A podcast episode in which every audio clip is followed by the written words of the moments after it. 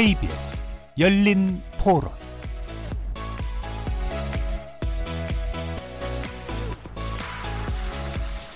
안녕하십니까. KBS 열린 토론 정준희입니다.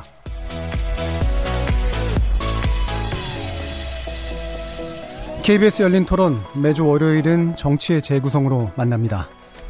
거의 한 달 동안 몸살을 앓았던 정국 대통령의 선택은 임명이었습니다. 문재인 대통령은 의혹만으로 임명을 안 하면 나쁜 선례가 된다면서 이 공약인 권력기관 개혁을 위해 조국 장관에게 임명장을 수여했습니다. 이 상황이 어떤 식으로든 가닥이 잡히려면 아직도 시간이 필요할 것 같은데요. 과연 조국 장관이 사법개혁을 제대로 매듭 지을 수 있을지, 또 청와대와 정면으로 각을 세웠던 검찰은 정치적인 논란을 걷어내고 제대로 수사를 마무리 지을 수 있을지, 그리고 또 자유한국당 등 야당이 장관 해임 건의안 국정조사 특검 등으로 보조를 맞추게 될지, 중동층의 마음은 또 어디로 갈지 지켜봐야 할 것들이 매우 많습니다. 조국 법무부 장관 임명 이후의 정치 전망, 정치의 재구성에서 깊이 있게 토론해 봅니다. KBS 열린 토론은 여러분 들과 함께 만듭니다. 문자로 참여하실 분은 9730으로 의견 남겨주십시오. 단문은 50원, 장문은 100원에 정보 이용료가 붙습니다. KBS 모바일 콩, 트위터 계정 KBS 오픈을 통해서도 무료로 참여하실 수 있습니다. 청취자 여러분이 KBS 열린 토론의 주인공입니다. 날카로운 의견과 뜨거운 참여 기다리겠습니다. KBS 열린 토론 지금부터 출발하겠습니다. 살아 있습니다. 토론이 살아 있습니다. 살아있는 토론, KBS 열린 토론. 토론은 라디오가 진짜입니다. 진짜 토론, KBS 열린 토론.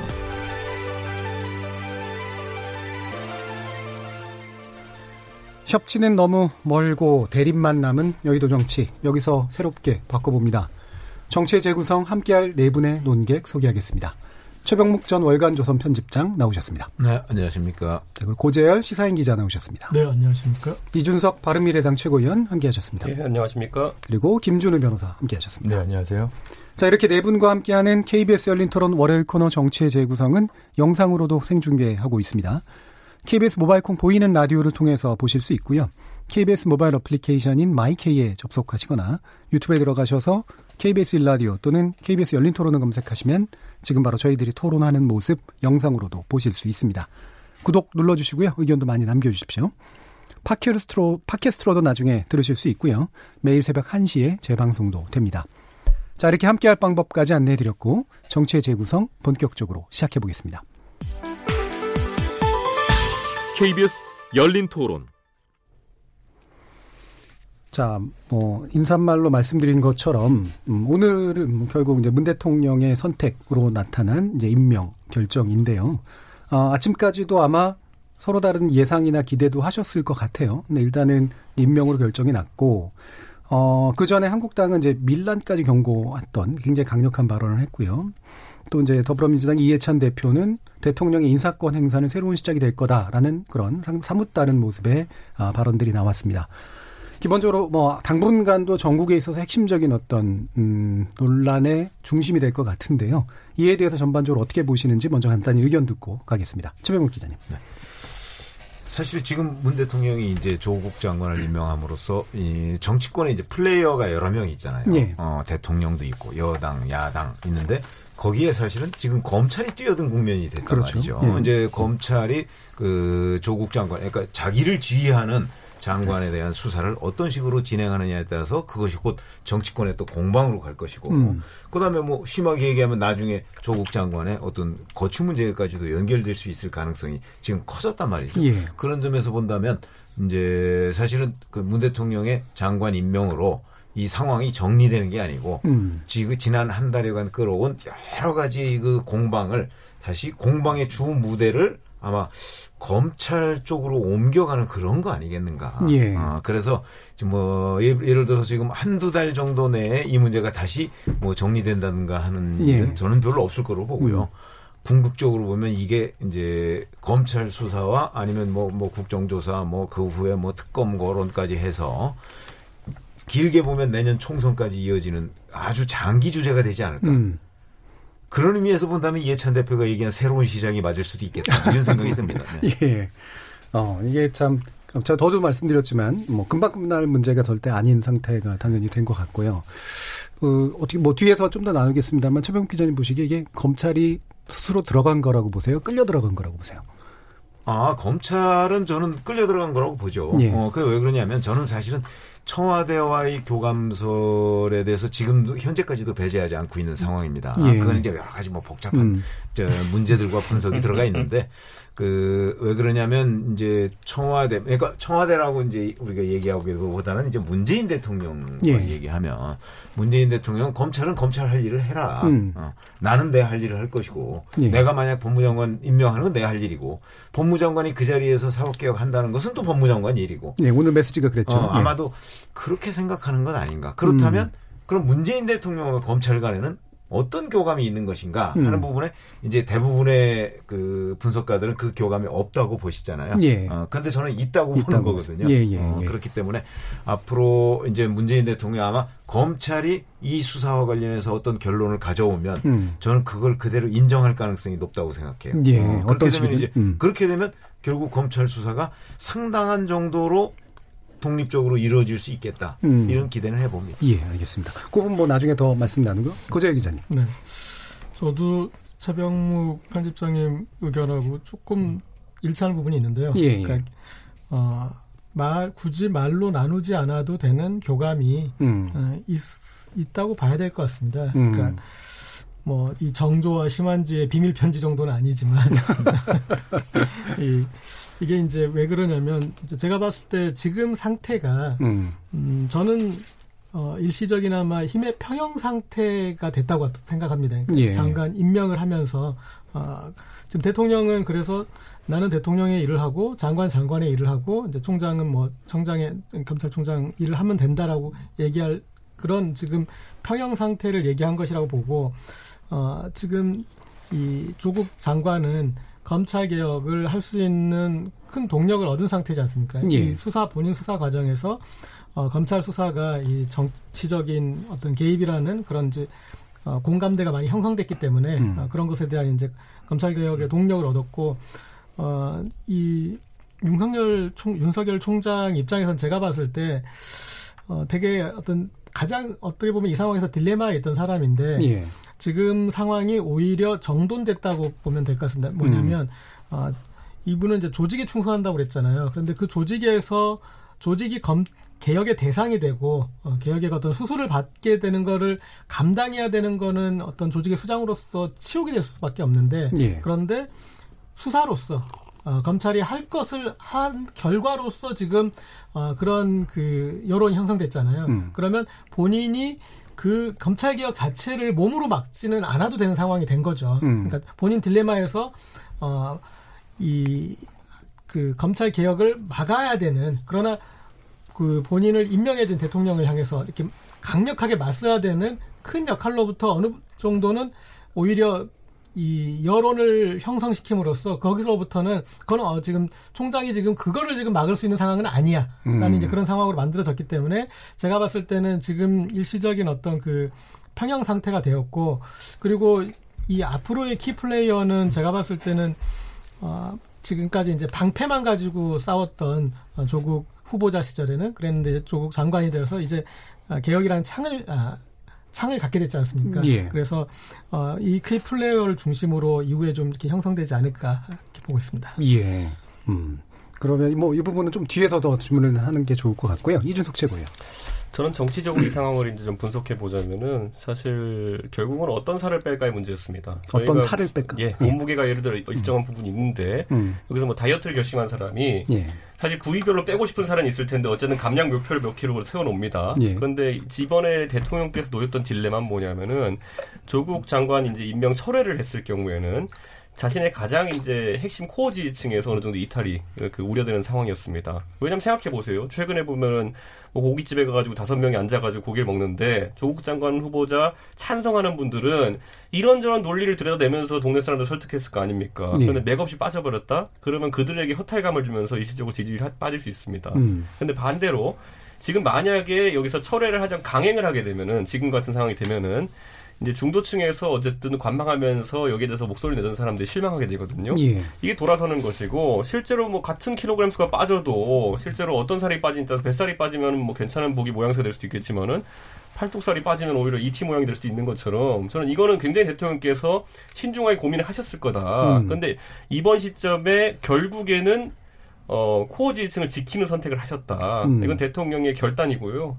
저는 이게 앞으로 총선에 있어가지고 자신감으로 나타난 것이 아닌가라는 생각을 합니다. 저는 예. 그게 뭐냐면은 이번에 결국에는 초기에는 뭐 둘 다 빠졌지만 나중에 어쨌든 core층이 회복되면서 조국 장관 후보자 임명 찬성 여론이 어느 정도 올라오고 예. 대통령 지지율도 뭐 부정이 더 높아지긴 했지만은 그래도 어느 정도 뭐 컨트롤 가능한 수치 안에서 이제 되고 있다고 판단하기 때문에 우선 여기서는 core 지지층을 지켜보겠다 음. 이렇게 판단한 것인데 저는 이렇게 한번 반문하고 싶어요. 이 전략을 그대로 했던 사람들이 누구냐면은 전 박근혜 대통령이다 봅니다. 예. 갈수록 이제 그 박근혜 정권 중반부를 지나가면서 사실 통진당 해산부터 해가지고 코어 지층이 좋아할 만한 이슈들을 추적하게 되고 그 뒤에 야당 때리기라든지 뭐 이런 것들을 통해 가지고 선거에 자신감이 있었거든요 어느 정도 음. 그렇게 갔는데 나중에 이제 공천 파동 터지면서 몰락 내려앉은 거거든요. 예. 그러니까 이 코어 지층 결집해서 선거까지 들어가겠다는 전략이 수치적으로는 미리 계산이 되기 때문에 안전해 보이기는 합니다.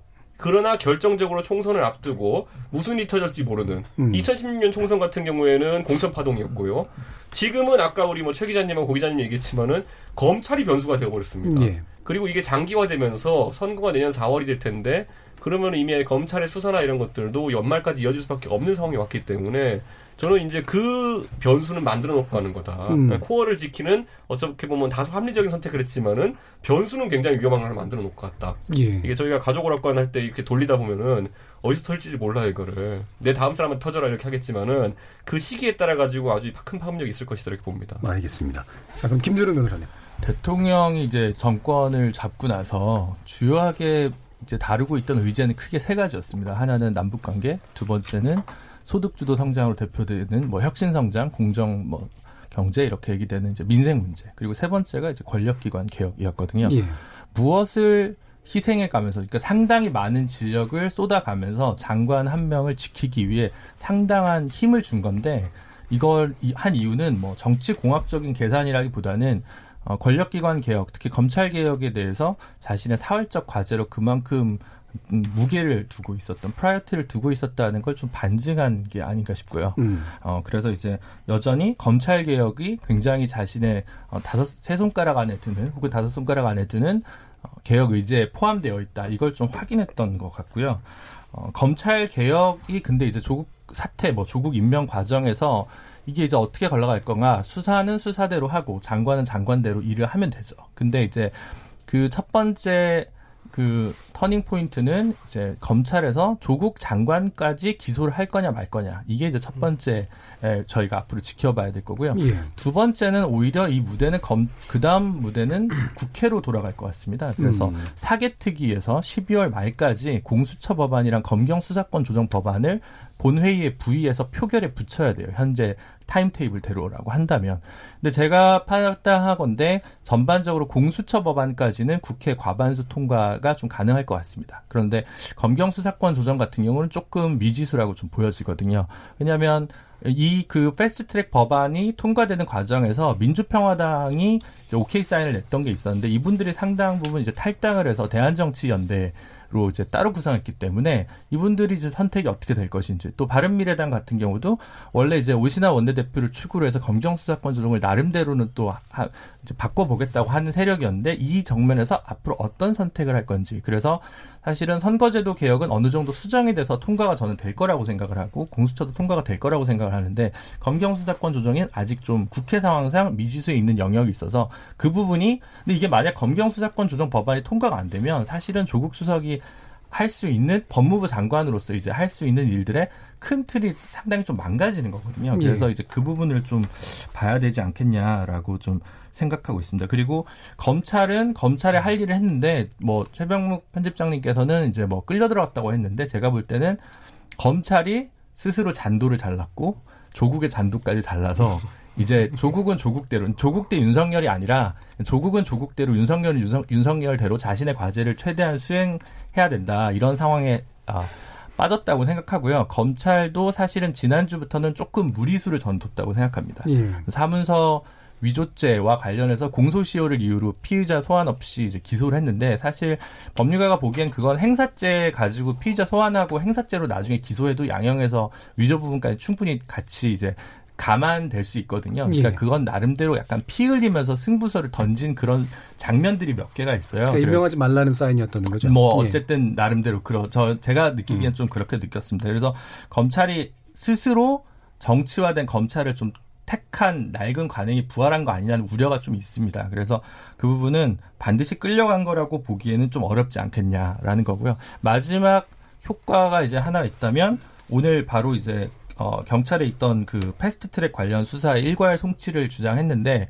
이렇게 된 이상 총장 입장에서는 윤석열 총장 입장에서는 조국 일가와 관련된 수사도 엄정하게 하고 자유한국당이 주로 포함된 패스트트랙 관련 수사도 엄정하는 그 그, 그, 그 태세로 쭉 갈 수밖에 없다. 이게 또 하나의 이제 관전 포인트가 아닐까 싶습니다. 네, 방금 말씀처럼 이제 그 검찰이 자신의 정당성을 입증하기 위해서는 실제로 모든 곳에 다 독립적으로 수사를 한다라는 모습을 보여주는 음. 게 일반적인 예상일 네. 수가 있잖아요. 그렇죠. 예. 충분히 그렇게 갈 거라고 보시죠. 그러니까 이제 사실 오늘 조국 장관 지명이 철회됐어도 바로 오늘 음. 윤석열 총장은 패스트트랙 소환을 분명히 이제 지시했을 것이다라고 보는 게 사실 일반적인 관측이었다고 할 수 있죠. 예, 고려 기자. 그런데 그 지금 연결해서 볼게 어, 패스트트랙 이 경찰 수사 자료를 이제 넘기라고 수사를 넘기라고 예. 했는데 예.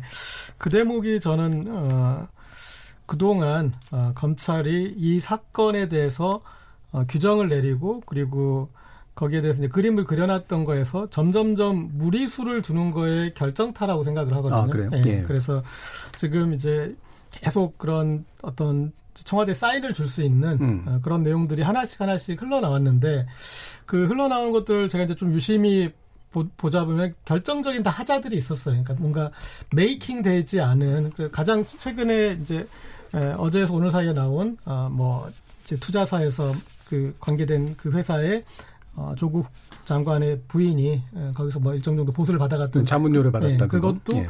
아, 거기에 이제 직접 투자한 곳은 또 아니었고 예. 이제 좀 무리수들이 아, 보이고 그다음에 그 전에 어떤 그 아, 이 동양대 총장 표창도 아, 거기에서 결국 이제 검찰이 들고 있는 거는 아, 이 사본이었는데 그걸 이제 사문서 위조를 이 얘기하기엔 좀 그런 부분들이 이제 드러나듯이 예. 계속 하나하나 어 검찰들에서 나오는데 어, 일반 국민들이 기사를 통해서 얼핏 보기에는 어, 엄청난 게 하나 나온 것 같다. 그런데 이걸 다시 한번 다 아, 털어보면 아 이게 제대로 아, 붙은 게 아니었구나 하는 것들이 나왔는데 그래서 지금 경찰이 수사를 아직 마무리하지 않은 패스트트랙에 예. 대해서 넘겨달라고 한 거는 아 이제 조국 가족 수사만으로 우리가 우리의 수사의 정당성을 증명하는 거는 힘들어졌다. 음. 거기에 대해서 포기한 포기 선언인 거죠. 음. 어, 그래서 그러면 우리 이제 패스트 트랙을 이렇게 제대로 하는 걸로써 형평성을 맞추면서 우리는 수사를 하는 원래부터 이렇게 하는 걸로 그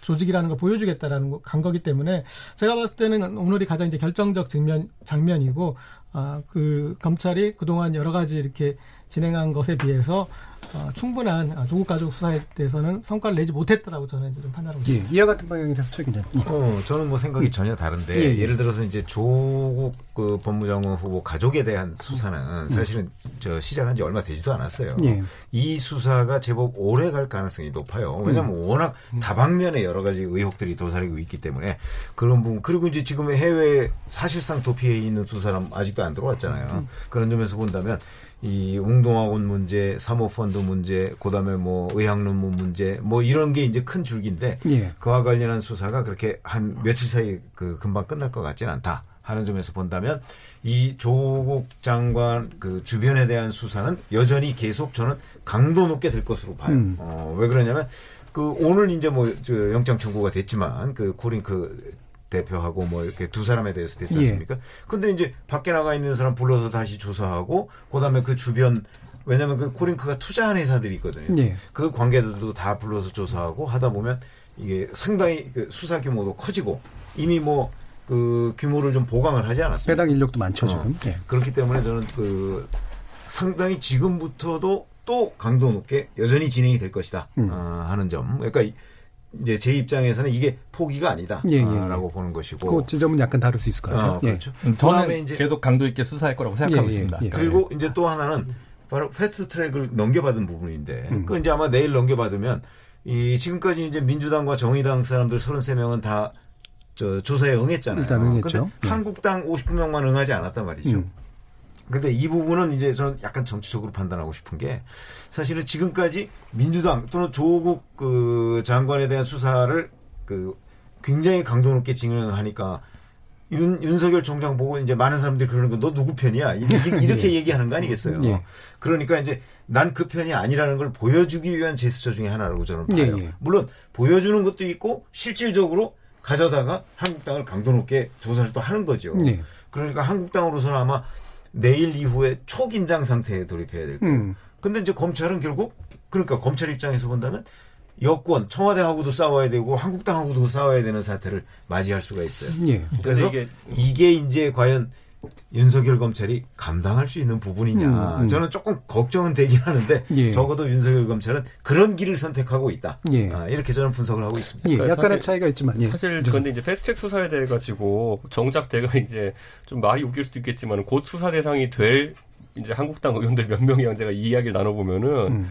이분들은 생각보다 검찰이나 경찰이라는 수사기관 단계에서 어 뭔가 부담을 갖고 있지는 않아요. 예. 그러니까 뭐냐면 우리가 법의 안정성이라는 것도 있고 사실 일반적으로 많이 행해지는 범죄 표현 좀 이상하지만 그런 것들 같은 경우에는 범죄를 적당히 사실관계를 확인하면 양형도 예상이 되잖아요. 그런 것과 다르게 지금 이 그 국회 선진화법이라는 것은 아직까지 적용이 되어 본 적 없는 법리입니다. 그렇기 음. 때문에 여기서는 검찰이 아니면 경찰이 뭐 CCTV도 확인하고 최소한의 사실관계 만들어 가지고 기소는 거의 다 하겠죠. 근데 거기에 대해 가지고 이것을 어떻게 어떤 양형으로 처벌할지는 법원의 소관인 겁니다. 네. 그리고 그 양형 기준에 따라서 앞으로 질서가 잡히는 것일 텐데 저는 그 부분에 있어 가지고 의외로 검찰이나 경찰이 아까 말했던 걸 더 세게 하고 덜 하고 할 수 있는 여지가 크진 않다. 결국은 법원이 판단하는 아, 그렇죠. 저는 그래서 음. 그 부분 같은 경우에는 오히려 시간 조절의 의미가 있다. 음. 그러니까 경찰이 들고 있으면서 시간을 얼마나 이제 소위 말하는 기소까지 시간을 조절할 것이냐, 검찰이 들고 있으면서 얼마나 시간을 조절할 것이냐 이런 것들이 문제가 되는 것이고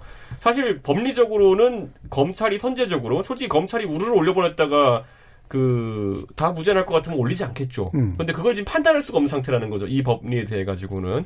예를 들어 뭐 우리 지난번에 한번 논했지만은 민경욱 의원은 감금을 한 것 같기도 한데 안에 들어가가지고 그 마술 세트 펼쳐놓고 마술을 했는데 음. 이게 감금이냐 이거 법리적으로 굉장히 골치 아플 것 같거든요 제 보기에는 예. 그러니까 저는 그런 것들이 어, 의원들 입장에서는 법원을 오히려 더 지금 두려워하고 있는 상황이고 일정 조절을 많이 보고 있는 것 같습니다. 아니, 제가 예, 보기에는 그런 의미는 아니었고, 예, 예. 그러니까 이게 어떻게 되냐면 지금 경찰 단계에서는 한국당 의원들이 소환에 다 불응했잖아요. 음.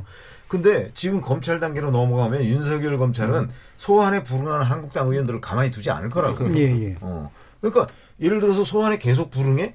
그럼 뭐 체포영장을 발부받든가. 예, 막연히 뭐 무시할 수 없죠. 예. 그러니까 강제 수사에 돌입할 가능성이 높다는 의미죠. 예, 예. 어, 뭐 나중에 음. 저 법정에 넘어가서 그게 뭐, 뭐 처벌을 얼마를 받느냐 뭐 이런 건 그건 나중 문제고. 음. 당장 저 경찰은 뭐 불러도 안 가도 되는데 지금 검찰이 불러서 안 가면 거기에 강제 수사로 들어올 가능성이 있기 때문에 예. 경찰의 경찰 단계와 검찰 단계는 다를 것이다. 음. 지금 그 얘기를 하고 있는 겁니다. 예, 예. 음. 예, 그죠, 그죠. 네, 제가 아까 이제 조금 전달하는 과정에서 약간 뭐 오해 여지가 있었을 것 같아서 그러니까 예. 제가 말씀드렸던 게 뭐 이제 패스트 트랙 수사 를 본격적으로 가면서 이쪽 이제 조국 후, 이 장관 가족에 대한 수사들은 뭐 소홀해지거나 뭐 음. 뭐 이제 아니면 흐지부지거나 그런 차원의 얘기는 아니고요. 예, 아까 포기한다는 의미가 약간 헷갈리긴 했어요. 예, 그러니까, 그러니까, 제가 포기한다는 부분은 예. 어떤 거냐면, 그러니까 아, 이 수사와 기소가 수미 쌍관을 이루어야 되잖아요. 예. 네, 그래서 이 조국 가족을 수사한 거에선 저는 제 기준으로는 조국 장관에 대한 기소가 들어가지 않는다면 검찰이 어떤 걸 증명하게 되냐면 아 이게 정치적 개입이라는 걸 증명하는 게 돼요. 왜냐하면 인사청문회에 이렇게 무리하게 수사 개시 시점과 그다음에 이렇게 방대하게 수사 어, 규모를 봤을 때 이것은 어, 후보자 본인에 관계된 것이기 때문에 우리가 이렇게 선제적으로 그리고 이렇게 대대적으로 했습니다라는 걸 기소로 증명을 해야 되는 사안이거든요. 예. 그걸 증명하지 못하고 어, 그런다면 이제 그런 그이 검찰이 무리해서 어, 그냥 뭐 가족의 주변부의 그냥 도덕성의 어떤 흠집 흠결 정도인데 이런 식으로 무리하게 수사 개시하고 수사 규모를 늘릴 수 있느냐 그런 이제 반발을 받을 수 있는 아, 그런 것에 대해서 그러니까 제가 봤을 때 제가 이제 포기라고 많이 표현했다면 그건 이제 수사의 포기가 아니라 예. 그런 이제 결과를 시뮬레이션 했을 때 음. 기소에 어, 이거는 어, 장관 본인까지 기소하기에는 우리가 한계가 있다라는 거를 음. 어, 그런 시뮬레이션이 되지 않았을까 싶습니다. 음. 제가 뭐 말씀 듣기로는 이게 좀 약간 급하게 진행된 면이 있는데 청문회라고 하는 어떤 시점이 있었고 임명 시점이 있었기 네. 때문에 근데 지금부터는 속도 조절해 가면서 뭔가 좀 더 검찰적인 판단을 하지 않을까라는 그런 의미로 좀 읽히거든요. 뭐 맞습니까? 예, 아니, 뭐 이제 이 뭐 그 수사의 자체 예. 뭐 속도나 이런 것에 대한 그런 거는 아뭐 그런 가정은 없을 것 같고요. 그냥 예. 이제 어. 이 윤석열 체제 특징상 그냥 음. 이제 어 저돌적으로 가는데 그런데 저는 어이 결과에 있어서 어, 본인 음. 기소까지 이르지 못할 것에 대한 어떤 그런 음. 그 판단이 서지 않았나 싶습니다. 예, 예. 예. 김재로 변호사님. 좀 다른 것 같네요. 저는 네. 오늘 그, 여러 가지 의견들이 네. 압수수색 조국 그 일가와 관련된 압수수색이 시작된 시점에서 저는 패스트트랙 소환이 바로 연이어 이어질 거라고 좀 보는 음. 쪽이었거든요. 예. 그래야만 어, 검찰의 이 수사는 살아있는 권력에 대한 수사라고 하더라도 사실은 검찰 개혁을 반대하기 위한 수사 아니냐라는 혐의로부터 음. 벗어나려면 예. 패스트 트랙 수사를 할 수밖에 없다고 봤거든요. 그래서 음. 그건 예정된 시나리오였고 그 출발점은 조국 수석 임명이냐 지명 철회가 결정되는 그날일 거라고 저는 음. 계속 보고 있어가지고 좀 다르고 어 정치의 이제 모든 문제를 고소 고발로 푼그 이제 정치의 사법화 때문에 음. 모든 시나리오가 이제 검찰로 들어가고 검찰이 또 여기에 적극적으로 조응한 어, 사법의 정치화 이 두 개가 만나면서 우리 정치와 사법제도가 제대로 지금 순기능을 하고 제대로 가고 있는가라는 의문을 계속 좀 던져봐야 된다는 생각이 들고요. 그 부분이 조금 뭐 전 법률가지만 사실 이 모든 문제가 꼭 뭐 법원과 검찰의 손에 맡겨질 사안들은 아닌데 우리 정치가 너무 좀 악무한적으로 진영 간의 대립 뭐 네가 죽어야 내가 집권한다. 이런 식으로 이제 하다 보니까 나은 어, 참사가 아닌가 싶어서 그 부분은 이게 계속 이렇게 반복될 건가 이런 좀 고민이 들고 아까 그 이준석 최고위원께서 얘기하신 그 양형 문제는 사실 저희가 생각하기에는 몇 분은 그렇지만 최소한 이 전반적으로 봤을 때 이제 가장 책임이 무거운 분은 이제 두 법률가 황교안 대표와 음. 나경원 원내대표 유죄가 안 나기가 어렵거든요. 양형이 문제지. 음. 그러니까 다른 의원들은 모르겠는데 두 분이 제일 지금 긴장되는 거예요. 예. 그러니까 심지어 지금 홍준표 전 대표는 유튜브 뭐 인터넷 같은 데서 어, 어차피 피의자 소환 없이 정경심 씨를 기소했는데 뭐 피의자 없이 야당을 기소한다고 무슨 말을 할 수 있겠냐 이제 음. 지금 차라리 지도부가 지금 책임을 다 져라 이런 식으로 이제 얘기를 하시잖아요. 그래서 그 말이 가지는 뼈가 있거든요. 그래서 경쟁자, 결국은 황교안 대표가 경쟁자라 그런가요? 아뭐 그렇긴 하지만 어쨌든 네. 그분 입장에서 행복해로 아닙니까? 정치권이 스스로 문제를 너무 사법기관에게 힘을 가져다 줬다. 우리 검찰이 힘이 세긴 하지만 그 검찰의 힘을 가져다 준 게 어, 주요 정당, 양당이 좀 가져다 준 거 아니야. 이 부분은 좀 새겨서 여의도가 좀 성찰해 볼 필요가 있지 않을까. 그럼 김준우 변호사님 보시기에 이게 일단 기소가 완성되는 고점, 그 정도만으로도 상당한 충격이 있다고 보세요? 아니면은 뭐 이준석 최고 말씀하신 것처럼 예, 예, 자유한국당에 관련된 문제에서 법원이 어떤 판결을 내리는 그 시점에 가서야 뭔가 판단이 될 것 같으세요? 어, 그건 되게 알 수 없을 것 같아요. 왜냐하면 예. 이제 예를 들어 중앙당에서는 혁신 공천으로 잘라내고 싶었는데 음. 당을 위해 헌신하다 기소된 아, 나를 잘라 이렇게 얘기하기 때문에 그분들이 다 공천을 받는 수가 생기거든요. 예. 그래서 일단 공천만 받으면 어떻게든 양형으로 풀어가지고 문제를 해결하겠다는 음. 셈법을 하실 의원님들도 많으시기 때문에 음. 그건 모르겠는데 다만 이제 장기적으로 봤을 때는 황교안, 나경원 두 분의 정치 생명과 관련된 문제가 상당히 음. 좀 쟁점이지 다른 의원님들은 사실은 조금 sub 아니야. 근데 이분들이 전부 다 어, 피선거권을 박탈당하지 않는 정도의 양형으로만 음. 모두 나온다면 이 공직성 그 국회법에 나와 있는 이른바 국회 선진화법이라고 되어 있는 처벌 규정이 무력화되는 거기 때문에 음. 그런 결과를 법원에서 용인하지는 않지 않겠는가라는 생각은 좀 듭니다. 그래서 아까 제가 말했던 게 김준일 변호사 네. 말한 것처럼 이게 사실상 그날 그 결전의 날 그 밤에 많은 사람들이 그 고민했을 거 아닙니까? 나가면은 처벌될 가능성이 있는데 이게 난 득이 될 것이냐 실패할 것이냐.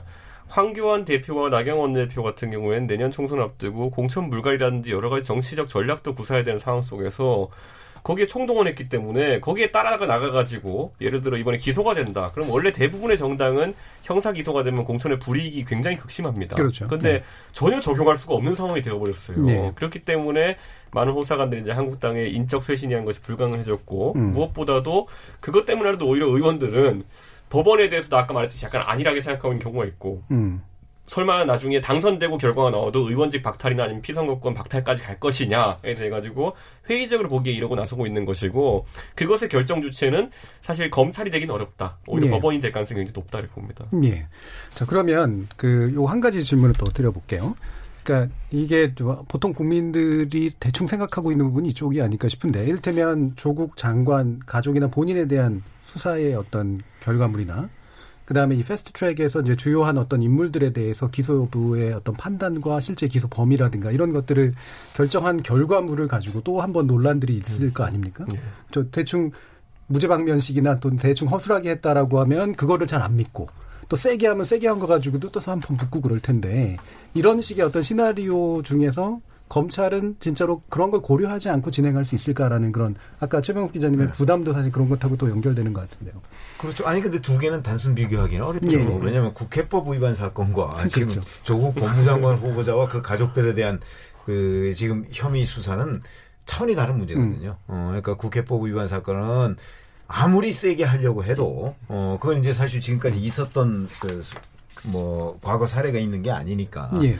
그 그렇게 아마 물론 수사 과정에서는 뭐 소환에 불응한다든가 하는 부분에 대해서는 강력하게 대처할 음. 수 있겠지만 실제 그런 법원으로 넘어가서 이게 얼마나 무거운 형을 받을 것인가 하는 부분은 뭐 검찰의 영역도 아니고 예.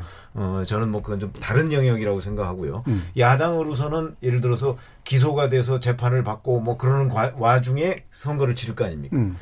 이거 별로 그렇게 해가 되지 않는다고 생각해요. 예. 어, 본인의 당선이나 이런 예. 거에 이제 그런 거고 조국 장관 후보자와 그 아니 이제 조국 장관과 그 가족들에 대한 수사는 뭐 제법 하여튼 지금 예상컨대는 강도 높게 진행이 될 것으로 보여요. 음. 어 그렇게 되면 이 문제는 사실은 이제 검찰이 조국 장관까지 기소할 것이냐 말 것이냐 뭐 그거는 이제 앞으로 수사 결과가 좀 나와야 알지만 그 나오면 나오는 대로 할 가능성이 저는 매우 높은 것 아닌가 이런 생각이 들어요. 예. 어, 왜 그러냐면 누군가가 저기에 제동을 걸기가 지금 만만치 않은 분위기잖아요. 음. 어, 문재인 대통령도 검찰은 검찰대로 역할하고 뭐 장관은 장관대로 역할하라고 음. 그랬기 때문에 예.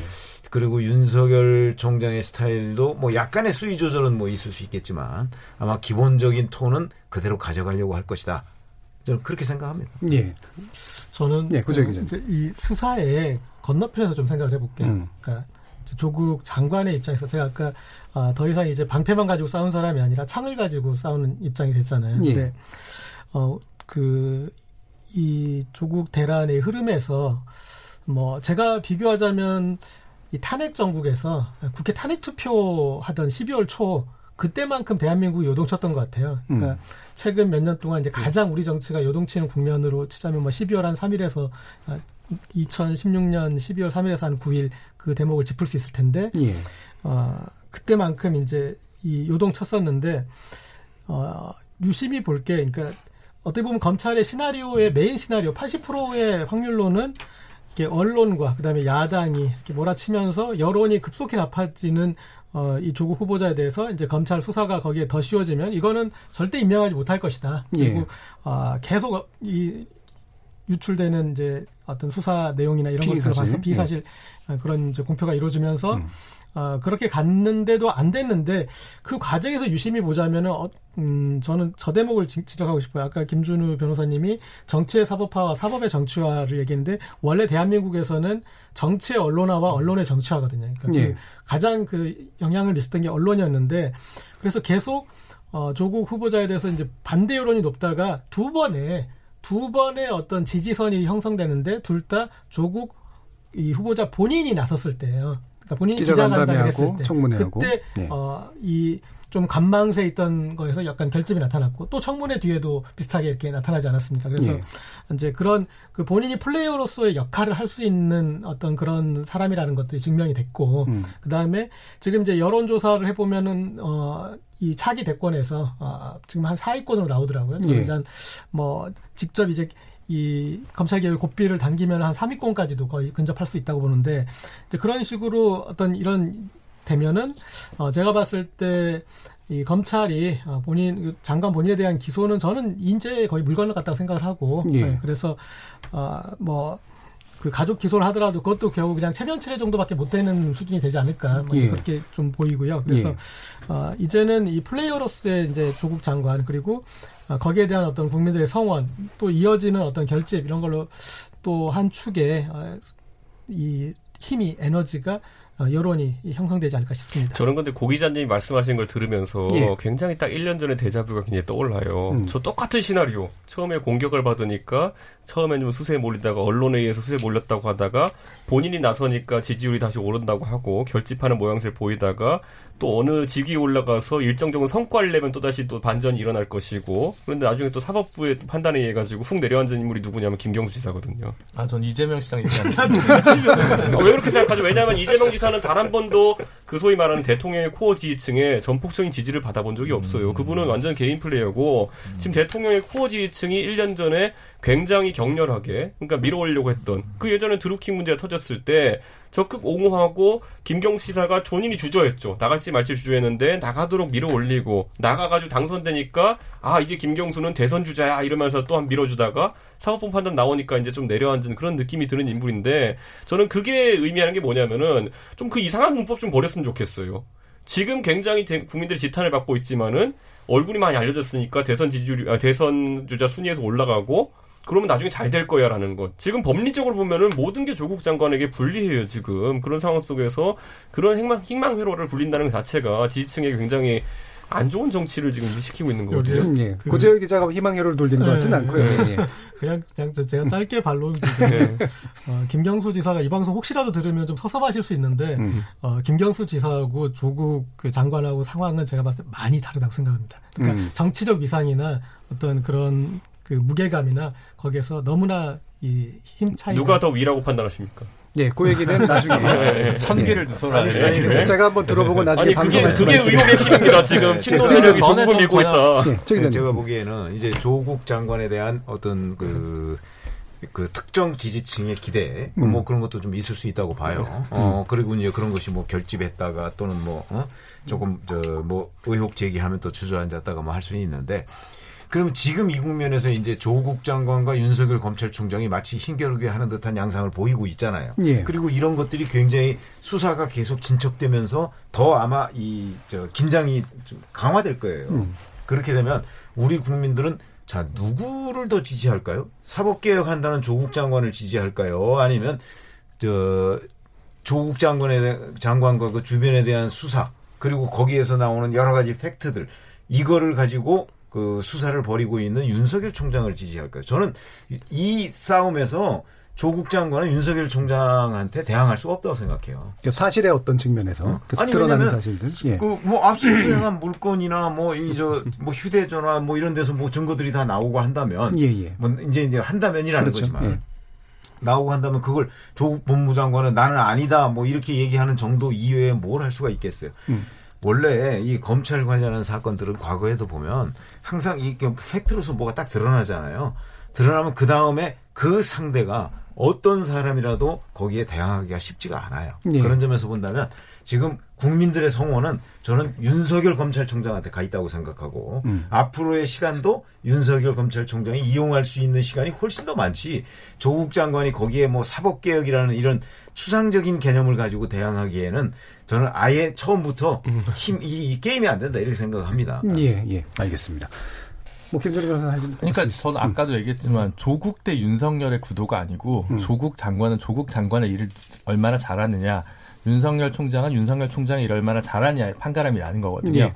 조국 장관이 부담을 받을 수는 있겠죠. 본인이 기소되든 옆에서 다른 친인척이 기소되든 그거는 지금 이재명 지사도 받고 있는 압박이고 그 와중에서 직무 수행을 해요. 그러니까 우리 이제 그런 일이 잘 없어서 그런데 어 오히려 지금 당장 입법하기 전에 어, 이렇게까지 대통령이 힘을 주어서 밀어준 장관이 어떤 개혁적 행정을 하고 무엇을 준비하고 실천하느냐. 이게 조국의 과제인 거지. 조국 장관의 과제가 지금 자기 친인척과 본인에 관한 혐의를 방어하는 게 지금 자신의 임무가 아니거든요. 그래서 예. 그 일을 잘하면 되는 거고 의혹이 있다면 윤석열 총장은 윤석열 총장의 일을 잘하면 되는 겁니다. 근데 국민은 조국의 안티테제로 윤석열을 지지하는 게 아니라 조국도 지지하고 윤석열도 지지할 수도 있는 거예요. 그래서 이제 그런 그 너무 과도하게 모든 문제를 의인화 해가지고 대결 구도로 장면을 삼는 건 별로 좋지 않다고 생각하고요. 제가 뭐 마지막으로 좀 아까 얘기했던 네.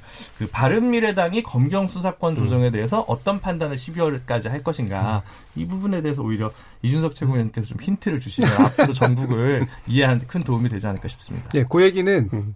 전반부 토론 일단 끝내고 뒤에서 좀 더 생각해 보시고 예, 듣도록 하겠습니다.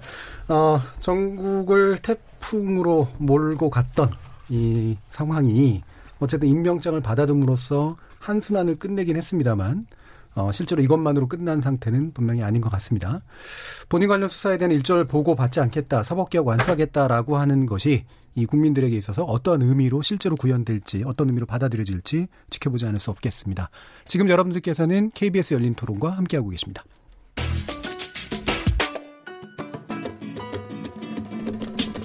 묻는다, 듣는다, 통한다. KBS 열린 토론. 듣고 계신 청취자 여러분 감사드립니다. 들으면서 답답한 부분은 없으신가요? 궁금한 점은요? 그렇다면 함께 토론에 참여하시죠. 유료 문자 9730을 이용하시면 됩니다. 단문은 50원, 장문은 100원의 정보 이용료가 있습니다. 스마트폰 어플리케이션 KBS 모바일 콩을 통해서도 무료로 참여하실 수 있습니다. KBS 열린 토론은 언제나 열려 있습니다. 듣고 계신 KBS 열린 토론은 매일 밤 1시에 재방송됩니다. 자, 그러면 전반기 토론 진행되는 동안 청취자들께서 보내주신 의견 몇개 들어보겠습니다. 정희진 문자캐스터. 네, 안녕하십니까. 문자캐스터 정의진입니다. 조국 법무부 장관 임명과 검찰 수사, 패스트, 패스트 트랙 수사에 대한 청취자 여러분이 보내주신 문자 소개해드리겠습니다. 먼저 2350님, 조국 화이팅! 성공을 기원합니다. 콩 아이디 K7348로 시작하는 분. 다음 총선 기대하시라. 민주 대패. 중간층 마음이 떠난 게 중요합니다. 콩으로 자중하자님. 신임 법무부 장관의 활약이 중도층을 흡수할 겁니다. 6663님. 이번 청문회를 보면서 검찰과 자유한국당이 짬짬이가 되었다는 느낌을 버릴 수가 없습니다. 대한민국 최고의 파워는 검찰입니다. 검찰은 국민과 정의의 편이 되어야 합니다. 5243님. 얼마나 제대로 된 검찰 개혁을 해낼지 지켜보겠습니다. 못 해낸다면 또 하나의 적폐 정권으로 심판받을 겁니다. 유튜브로 김PH님. 문재인 대통령은 국민의 명령을 받들었을 뿐입니다. 대한민국의 모든 조직들은 국민의 명령에 따라야 합니다. 특히 국회의원들과 사법부의 판검사님들, 이 명령에 반하는 행동을 하면 국민들의 칼에 의해서 심판받을 것입니다. 유튜브로 강동은님, 사모펀드는 철저히 수사해주세요. 콩으로 정재두님, 정치 검찰이 있다면 검찰의 책임도 있겠지만 더 큰 책임은 권력과 정치인들에게 있습니다. 콩 아이디 7393으로 시작하는 분. 편가르기 하지 말고 그냥 판단하면 안 되나요? 정치인들이야 자기 편 옹호한다고 해도 적어도 국민들은 제대로 판단해야 합니다. 7337님. 감금이란 타인의 신체의 자유를 물리적, 강제적으로 억압하는 것을 말합니다. 국민은 법을 지키고 법은 국회의원을 지킨다는 말이 생각나게 만듭니다. 법은 만인 앞에 평등합니다. 7977님, 바른미래당 뭐 하나요? 똑소리 나게 말도 하고 야당을 이끌어봐요. 답답합니다. 라고 보내주셨네요. KBS 열린 토론, 지금 방송을 듣고 계신 여러분이 시민 농객입니다. 계속해서 청취자 여러분들의 날카로운 시선과 의견 보내주세요. 지금까지 문자캐스터 정희진이었습니다.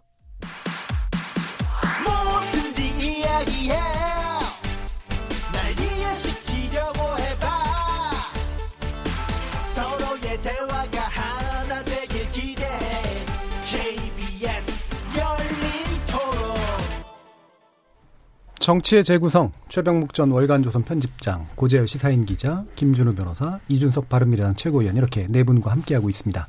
이 시간은 영상으로도 생중계하고 있는데요. KBS 모바일 콩 보이는 라디오를 통해서 보실 수 있고 KBS 모바일 어플리케이션인 마이케이 접속하시거나 유튜브에 들어가셔서 KBS 일라디오 또는 KBS 열린 토론을 검색하시면 지금 바로 저희들이 토론하는 모습 영상으로 보실 수 있습니다.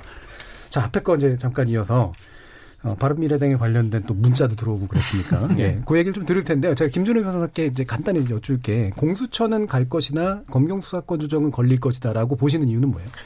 대한정치연대 혹은 민평당 음. 탈당파 중에는 검찰 출신 국회의원들이 좀 계세요. 예. 이분들이 워낙 입장이 좀 유보적이셨습니다. 음.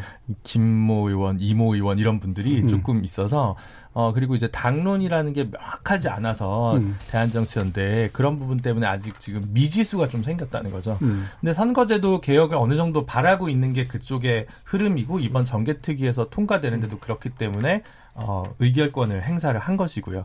그렇기 때문에 최소한 공수처까지는 또 이제 예를 들어 뭐 국민의당 시절 이용주 의원 같은 경우에 박범계 의원과 함께 공동으로 공수처 법안을 공동 발의를 했었습니다. 네. 그렇기 때문에 검사 출신이라 하더라도 그런 분들도 공수처까지는 어, 수, 수인 한도 안에 있다라고 음. 보는 건데 검경 수사권 조정이 조금 미지수라는 거죠. 예.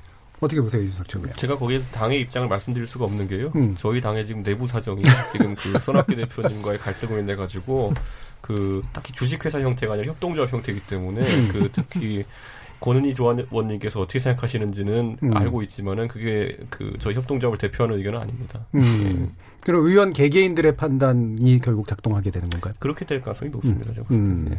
네. 그럴 경우에 어떻게 될 건지에 대해서는 얘기는 아직 안 그리고 사실 오신환 음. 원내 대표가 그 패스트트랙 과정에서 사보임에 대해 가지고는 본인이 굉장히 그 좀 피해를 입은 입장이기 예. 때문에 나중에 어쨌든 당론이라든지 아니 당 지도부의 입장을 개별 위원들에게 투영시키고 또 아니면 그 전체 투표에서 의원들에게 투영시키려면은 그런 어떤 사보임이라든지 어떤 강력한 절차들이 필요한데 그것을 행사할 가능성이 전무하기 때문에 그 조합원 개개인의 그 양심에 따를 것으로 보입니다. 근데 네. 당, 당장 네. 그 사개특위 위원장이 한국당이기 때문에 네. 사실은 조국 그 법무장관 문제로 이렇게 한국당과 여권이 지금 충돌하고 있는 상황인데 음. 아마 오신환 원내대표는 이 사개특위를 열 것인가 말 것인가부터 지금 그 판단을 아, 해야 될 거예요. 정정하셔야 사개특위는 음. 해소됐고요. 음. 지금 법사위로 넘어갔고요. 예, 법사위는 예. 90일 후면 뭐, 바로 뭐, 본회의로 넘어갑니다. 그러니까 그러니까 이제 그러니까 아무 의미가 90일을 채울 것이냐 90일은 무조건 채우죠. 채우죠. 그거는 상수로 보는 거죠. 그렇죠. 그게 상수로 본다면 네, 그러면 90일 동안 90, 뭐 11일로 끝나는 거죠. 그거는. 그래서 11월, 음, 12월에 이제 문제가 되는 12월에 이제 그게 결국 네. 본회의에 회부되면서 네. 문제가 될 네. 거다. 이제 이렇게 보시는 거죠. 90, 10일, 90일이 보내고요. 그래서 음. 네 그렇게 됩니다. 음. 그러면 현재 야당이 어쨌든 굉장히 강경한 언사를 쓰고 있지만 지금 나온 내용들 특히나 자유한국당의 의총 이후에 보면은 현충원 참배였거든요. 예. 좀, 그, 어떻게 뭐, 봐야 될까요? 논란을 예. 일으키기에는 그렇게 예. 적합한 장소는 예. 아닌 것 같아요. 예. 우금치 같은데. 아니, 근데 지금 굳이 말씀드리면요. 예. 그 대통령께서, 대통령께서 고심이 많으셨겠지만은, 현실적으로 지금 추석 연휴를 앞두고 있다는 것이 음. 어쨌든 장외투쟁이나 아니면 결집된 행동을 하기에 좀 불리한 시기라는 거를 상황상, 예. 알고 계셨을 것이다 저는 이렇게 판단하고요. 음. 저는 그 측면에서 야권의 이번에 지도력이 이제 한번 테스트를 받는 겁니다. 예. 과연 추석 정국을 지나고 그 뒤에 또 뭐가 또 터질 수도 있는데 그것과 관계없이 조국 정국을 이어갈 수 있겠느냐. 물론 그것에 제가 봤을 때는 이 번개탄 같은 게 좀 필요하겠죠. 음. 그것은 아마 제가 봤을 때 사모펀드 의혹 등과 관련해 가지고 검찰의 수사에서 아주 명징한 어떤 것이 드러나고 기소가 되는 시점에 아마 이게 타오르지 않을까라는 생각하게 되고 공교롭게도 이제 9월 1일로 들어서게 되면서 대학가가 이제 계약을 했습니다. 그렇기 때문에 특히 이번 사안에 있어서는 뭐 법적인 부분보다도 조국 후보자 딸의 입시에 대한 어쨌든 공정성 시비가 가장 주된 그 요소였기 때문에 그쪽에서 번개탄이 이제 타오를지 그건 좀 음. 봐야 될 것 같습니다. 지금 제가 봤을 때 그 수준 충분히 모았거든요. 근데 이게 번개탄 없으면 말짱황입니다. 음, 그러니까 지금 이 여론의 향배하고 그다음에 결국 검찰에 의존할 수밖에 없는 측면이 있는데 검찰은 자영... 번개탄입니다. 여론은 예. 지금 제 생각에 충분히 화력을 모아놨습니다. 음, 음 여론도 예. 여론이지만 저는 이제 그 사실은 지난 한 한 달여간 언론에서 굉장히 많은 취재를 했잖아요. 예. 그 취재라는 게 어느 날 갑자기 뛰어들어서 할 수 있는 건 아니거든요. 예. 그런 차원이라면 지금 언론에도 이 축적돼 있는 자료들이 저는 꽤 음. 있다고 봐요. 그런데 예. 검찰 수사는 수사대로 진행이 되고 언론은 이걸 갑자기 멈추지를 못해요. 음. 언론도 이 관성이라는 게 있기 예, 예. 때문에. 예. 그러면 아마 취재, 자기네들이 취재해서 축적해 놓은 걸 가지고서 또 이리저리 가공을 해서 쓸 가능성이 꽤 있어요. 예. 그럼 이건 언론을 통해서도 앞으로 상당 부분 굴러가고, 음. 그 다음에 검찰 수사를 통해서는 또 그거보다 훨씬 더 길게 음. 굴러가고, 그럴 것이기 때문에 아마도 굉장히 오랫동안 음. 조국 법무장관 의혹과 관련해서는 여전히 현안으로 등, 저 정치권에 남을 것이다. 예. 그런 것들이 이제 뭐 이제 정기국회까지 영향을 미칠 것이고 그다음에 아까 뭐 현충원 부분 음. 가지고서 이제 그 좀 말씀을 하셨는데 저는 음. 좀 달리 보는 게 음. 사실은 이제 내일하고 모레 지나면 바로 추석 연, 예. 연휴잖아요. 예. 그렇게 되기 때문에 아마 내일이나 모레쯤에 뭐 해서 또 자유한국당이 무슨 이벤트를 할 거예요. 음. 어, 그것이 이제 결국 조국 법무장관 문제를 추석 밥상에 추석 민심 밥상에 올리는 거 아니겠어요? 예. 이제 거기서부터 바로 황교안 대표와 나경원 원내대표의 능력이 드러나는 거죠. 나타나겠죠. 어, 그렇죠. 예. 거기서 예를 들어서 별거 없이 그냥 그 음. 저 검찰 수사하는 거나 쳐다보고 있어가지고서 그 야당의 역할을 할 수 있다고 그 판단이 안 될 테니까 예. 아마 내일이나 모레쯤에 또 뭐 어떤 이벤트를 좀 벌일 가능성이 있다. 예. 그렇게 생각합니다. 서울역 삭발식 뭐 이런 거. 이게 그, 천막 투쟁 뭐 이런 얘기도 좀 나오던데 그거는 그렇게까지 가능성이 그 있을 것 같지 않은데. 제가 봤을 때는 예, 예. 고재 기자님. 어, 텐션이 가장 높은 시점은 임명 시점이거든요. 예. 그렇다면 여기에 어떤 야당의 리액션도 가장 커야 되는데 제가 이제 아까 좀 우스갯소리로 왜 민난을 기대하시면서 음. 우금치가 아니라 현충원으로 갔느냐. 우금치는 어딜까요, 그럼?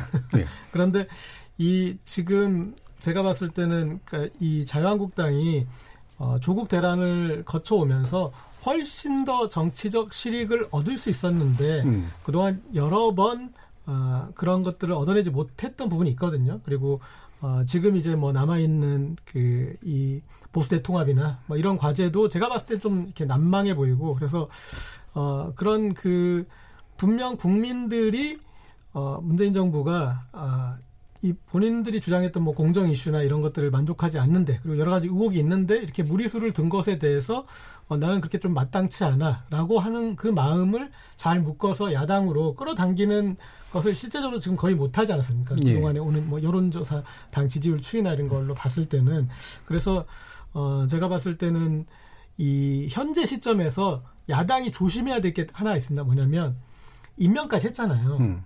임명하면은 입장이 좀 달라진 거거든요. 그러니까 선거도 선거 운동하고 선거 결과가 나온 다음에 완전 달라지듯이 어 제가 말씀드린 이제 키 포인트는 뭐냐면 이슈의 피로도 있단 말이에요.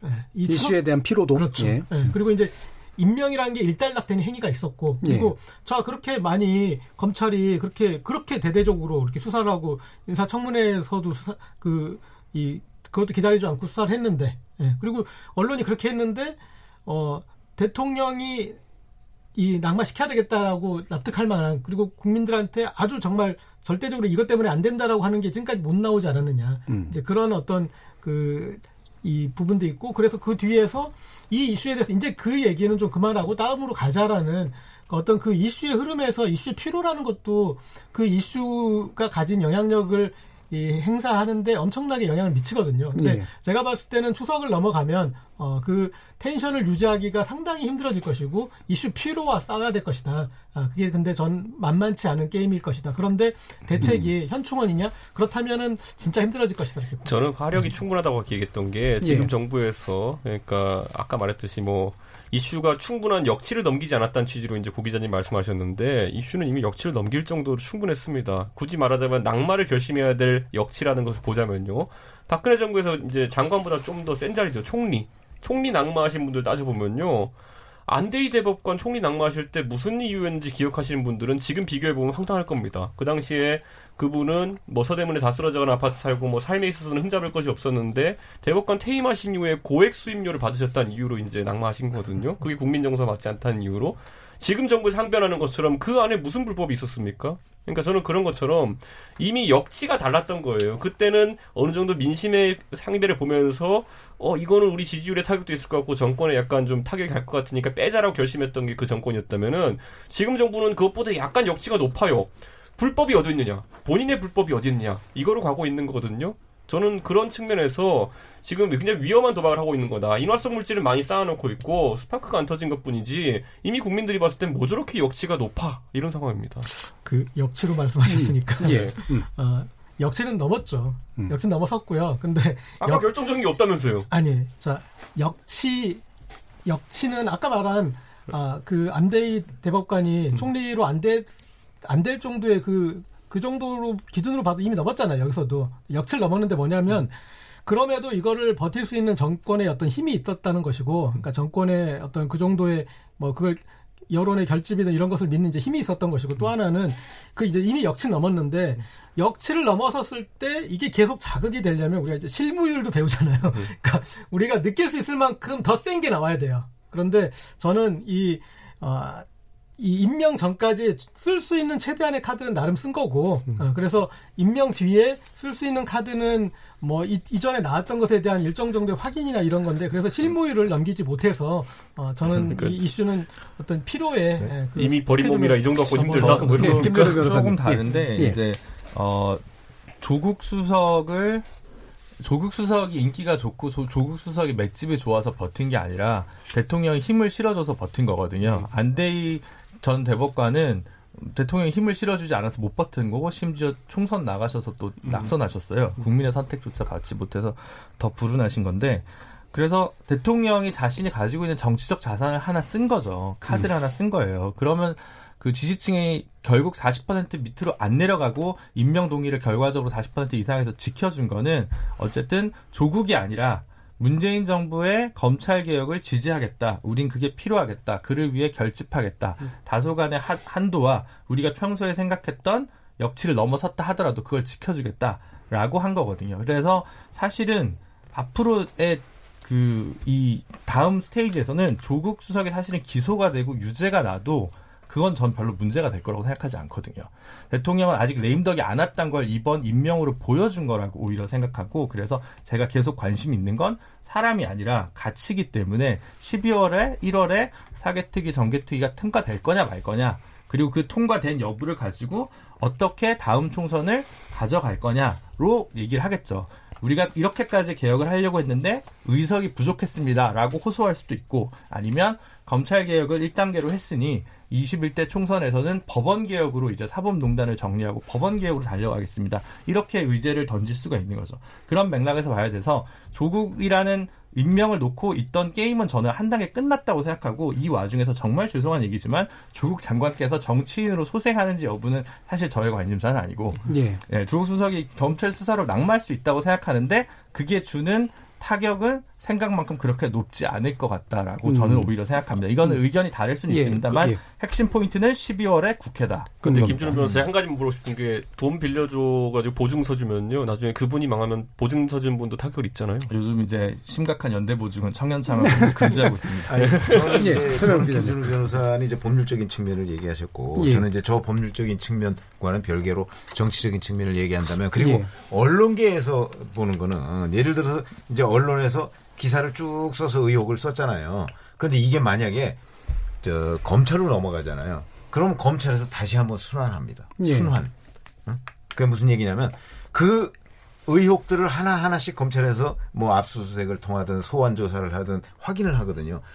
그러면 기사가 의혹 기사 쓸 때 하고 검찰에서 그 의혹을 확인했을 때 쓰는 기사하고는 차원이 달라요. 예. 그러니까 그걸 이제 기사의 경중이라고 우리가 흔히 그렇죠. 얘기하는데 예. 차원이 달라. 이게 훨씬 이른바 충격이 커요. 예. 이 문제는 곧바로 사법 처리로 연결될 수가 있기 때문에 예. 그런 점에서 본다면 지금 뭐 일반 국민들은 약간 뭐 피로도가 있다고 얘기를 음. 할지 모르겠으나 지금 검찰 수사는 이제 시작이에요. 예. 음, 그렇기 때문에 앞으로 조국 그 법무장관과 그 주변 가족에 대한 여러 가지 의혹과 관련한 검찰 수사의 결과 이게 지금부터 이제 하나씩 두 개씩 드러날 거거든요. 예. 그렇게 되면 조국 법무부 장관 문제는 이 그 의혹과 관련한 여러 가지 문제들은 다시 한 바퀴를 돌아야 돼요. 예. 굉장한 시간이 많이 걸리고 그동안에 조국 법무부 장관은 사법개혁 저는 뭐 그 동력 자체를 잃을 거라고 봅니다. 예.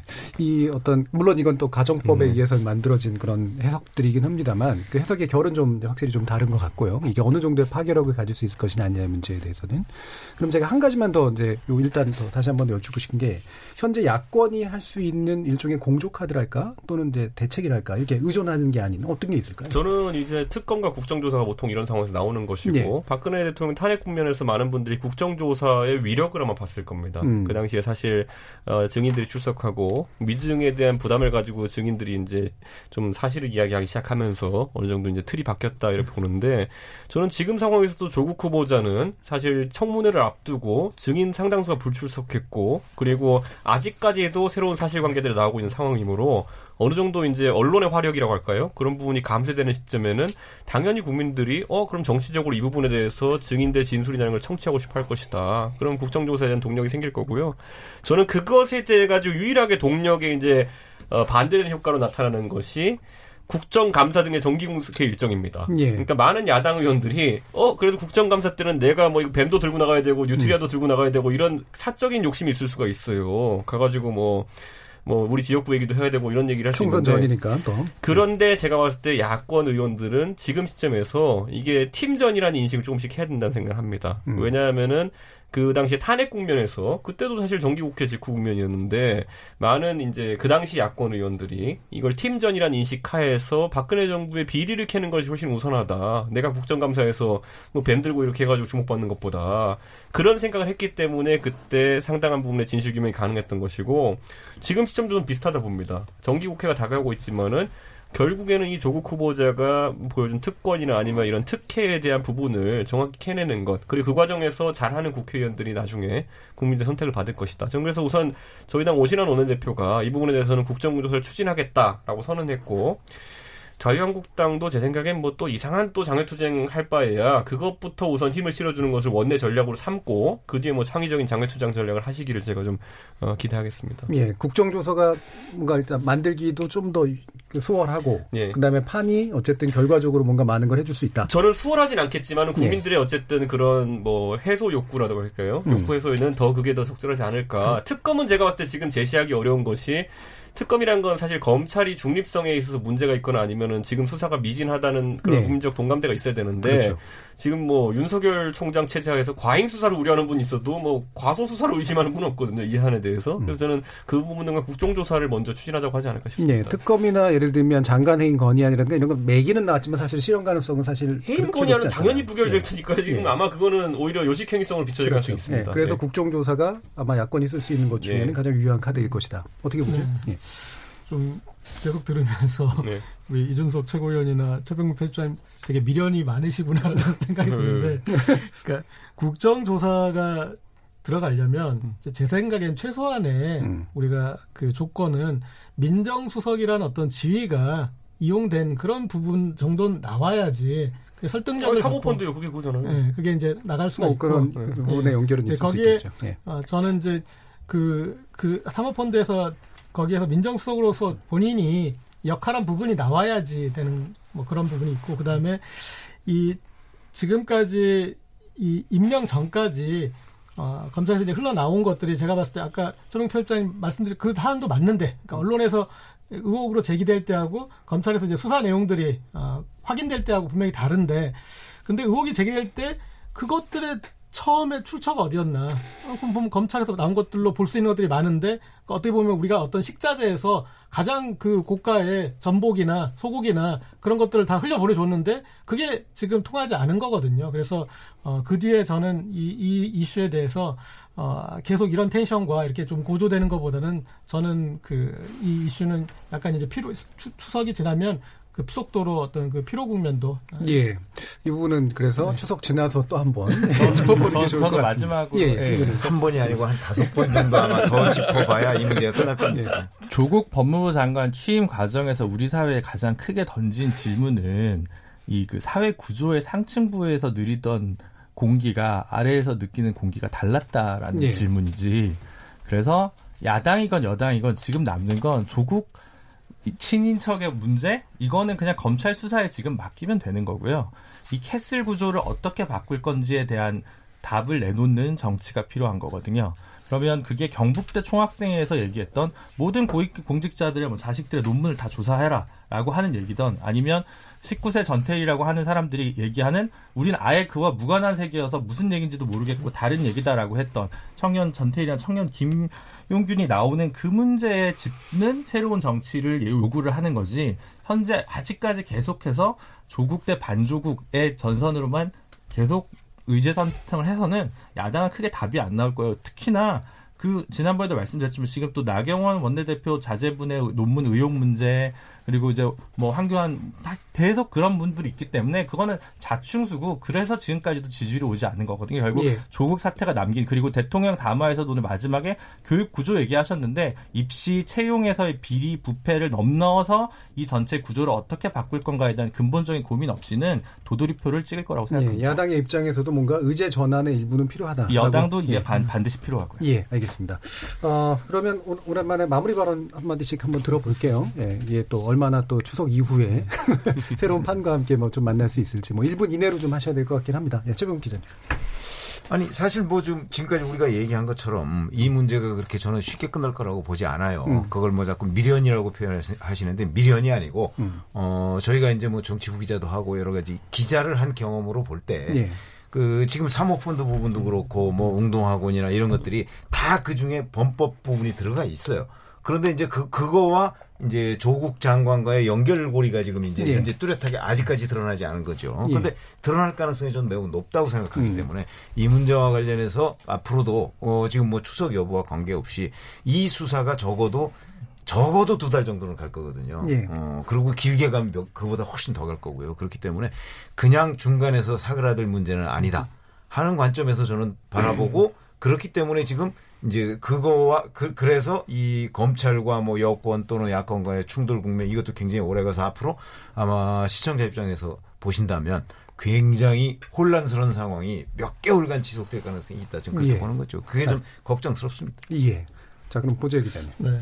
뭐, 이 사안이 정리될 때 수사로서 내용들이 정돈되면서 정리되는 걸 또 이제 크게 보시는 축도 있을 것이고 근데 저는 좀 김준우 변호사, 변호사 좀 비슷한 의견인데 이, 이 조국 대란에 드러난 대한민국 구조의 문제 그 부분이 지금 이제 우리가 어떤 식으로 얼버무릴 것인지 아니면 제대로 짚고 갈 것인지 그 부분이 중요하다 보고 어, 대통령이 이제 임명과 동시에 이렇게 이번에 언급했던 뭐 대학 입시의 문제나 이렇게 그런 문제들도 그런 구조의 문제로 접근하자라고 어, 그렇게 화두를 던진 것으로 보고 그리고 거기에 어떤 구체적인 실천들이 어, 그리고 이번 사태 이제 우리 사회 지도층들이 뭐 큰 예방 주사를 좀 맞으셨다 생각하고 예. 어, 예. 여기에 어떤 그런 구조 개혁에 같이 좀 노력을 해주셨으면 하는 음, 그런 바람입니다. 알겠습니다. 이준석 최고요. 제가 이제 정치하면 선거를 바라보면요. 제가 처음에 정치권에 들어오게 된 게 박근혜 대통령 대선을 두고 때였으니까 예. 그때는 기억났던 게 많은 구호가 화합을 가치로 두고 있었습니다. 화합. 왜냐하면 대선이라는 것은 나이가 드신 분이든 젊은 사람이든 아니면은 충청도에 사는 분이든 경상도에 사는 분이든 다 표의 등가성이 있어요. 그러니까 그 모든 분들을 바라보고 정치하는 게 대선 때 문화입니다. 근데 그 이후에 박근혜 정부에서 계속 지선과 지방선을 거치면 그 총선을 거치면서 굉장히 분열적인 발언들이 많이 나왔던 게 제가 음. 사실 굉장히 마음 아팠던 젊은 사람이 봤던 그 정치의 모습이었거든요. 근데 저는 문재인 대통령께서도 최근에 기로에서 예를 들어 뭐뭐 뭐 일본과의 관계 문제일 수도 있어 그렇고 그리고 최근에 뭐 이 조국 후보자 관련해서도 그렇고 저는 본인이 어 클라이언트로 삼고 싶은 지지층과 그리고 그렇게 하고 싶지 않은 정치인 지지층을 너무 다르게 보시는 것이 아닌가 이런 음. 생각이 들어서 저는 큰 틀에서 이게 너무 어, 6개월여 뒤로 아, 다가온 총선을 의식한 여권 전체 행보가 아니었으면 좋겠다. 예. 그런 생각을 하면서 조금 더 통합적인 명, 어, 행보, 그리고 더 많은 사람의 목소리를 듣는 행보를 보여줬으면 하는 생각을 하게 됩니다. 알겠습니다. 김준호 교수님 다시 한번 마무리. 조국 장관은 굉장히 많은 정치적 부채감을 안고 장관에 취임했는데 예. 임기가 짧을 수도 있습니다. 그 안에 우리 사회가 법의 엄정한 집행이 부족했던 게 아니라 저는 오히려 인권 친화적 법무 행정이 부족했다고 생각하거든요. 음. 진보적 인권 법학자로서의 면모를 좀 보여줘서 이토록 많은 사람들이 시달리게 한 것에 대한 좀 최소한의 도리를 잘 했으면 좋겠다 이런 바람입니다. 예. 자, KBS 열린 토론 월요일 코너 정치의 재구성은 이 정도로 마무리하겠습니다. 오늘 토론 함께 해 주신 최병목 전 월간조선 편집장, 고재열 시사인 기자, 이준석 바른미래당 최고위원, 김준우 변호사, 네 분 모두 수고하셨습니다. 감사합니다. 감사합니다. 참여해준 시민농객 청취자 여러분들께 모두 감사드리고요. 청취자들의 적극적인 참여로 만드는 KBS 열린 토론, 토론을 통해 우리 사회 합의의 길을 찾아가 보도록 하겠습니다. 저는 내일 저녁 7시 20분에 다시 찾아뵙겠습니다. 지금까지 KBS 열린 토론 정준이었습니다.